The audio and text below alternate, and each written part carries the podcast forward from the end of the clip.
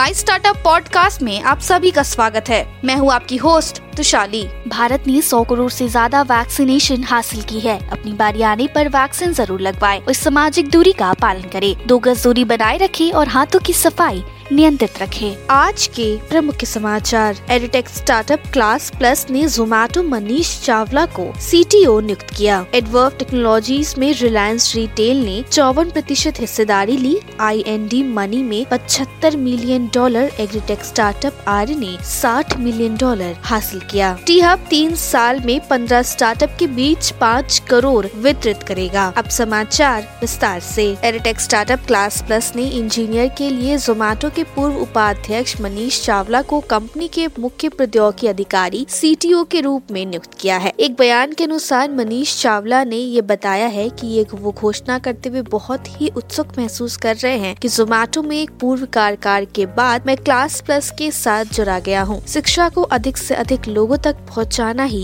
एकमात्र महत्वाकांक्षाएं हैं उनकी। रिलायंस रिटेल के रोबोटिक स्टार्टअप एडवर्ब टेक्नोलॉजीज में एक सौ बत्तीस मिलियन डॉलर के निवेश किया है। इस निवेश में रिलायंस कंपनी के सबसे बड़े शेयर धारक बन गई है। हैदराबाद स्थित इनोवेशन इकोसिस्टम इनेबल टी-हब को भारत में वाणिज्य और उद्योग मंत्रालय के तहत उद्योग और आंतरिक व्यापार संवर्धन विभाग D P I I T द्वारा स्टार्टअप इंडिया सीड फंड योजनाओं के तहत चुना गया है। रिक्रूटमेंट ऑटोमेशन प्लेटफॉर्म कुला ने बुधवार को घोषणा की कि कंपनी ने वेंचर हाईवे टुगेदर फंड और ग्लोबल फाउंडर कैपिटल से दो दशमलव सात मिलियन डॉलर की फंडिंग जुटाई है। Buy now pay later B N P L startup दुनिया भर में फैल रहा है और फिलीपींस कोई वाद नहीं है। आज देश के सबसे बड़े बी एन पी एल प्रदाताओं में से एक BillEase ने घोषणा की कि उसने ग्यारह मिलियन डॉलर सीरीज बी में जुटाई है। मुंबई स्थित नेक्स्टजेन हेल्थ केयर कंपनी सिजोमिक्स ने माइक्रोबायोम जांच सेवाओं के लिए लूसियस रिच बायो के साथ एक समझौता किया है। वर्तमान वैश्विक शोध के अनुसार कई बीमारियों का मूल कारण सिर्फ अंत में मौजूदा सूक्ष्म जीवों का असंतुलन है।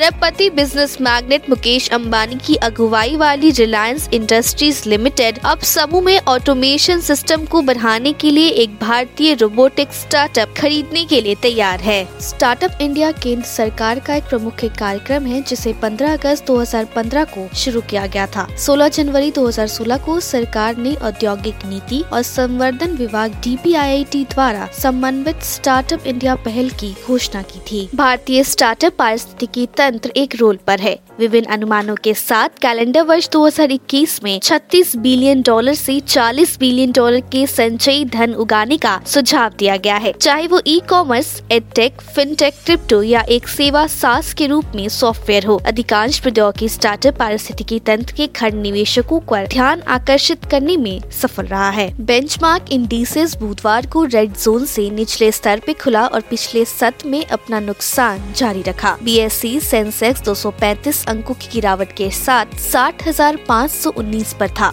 जबकि एन एस ई निफ्टी पचपन अंकों की गिरावट के साथ अठारह हज़ार अट्ठानवे पर था। आज के लिए इतना ही। हमारे टीवी चैनल पे चार सौ से अधिक स्टार्टअप्स और M S M E show है, जांच करिए। माई स्टार्टअप टीवी अब गूगल प्लेटफॉर्म पे भी उपलब्ध है, तो आपको हर कदम पे स्टार्टअप्स और एम एस एम ई से जुड़े नवीनतम समाचार प्राप्त होंगे। आप हमारे टीवी चैनल को सब्सक्राइब करके भी हमारा समर्थन कर सकते हैं और घंटी के आइकॉन को दबाना ना भूलें। आप हमें को फेसबुक, ट्विटर, इंस्टाग्राम, लिंक्डइन पर भी फॉलो कर सकते हैं या हमारी website W W W dot my startup T V dot in पे जा सकते हैं। सुनने के लिए धन्यवाद।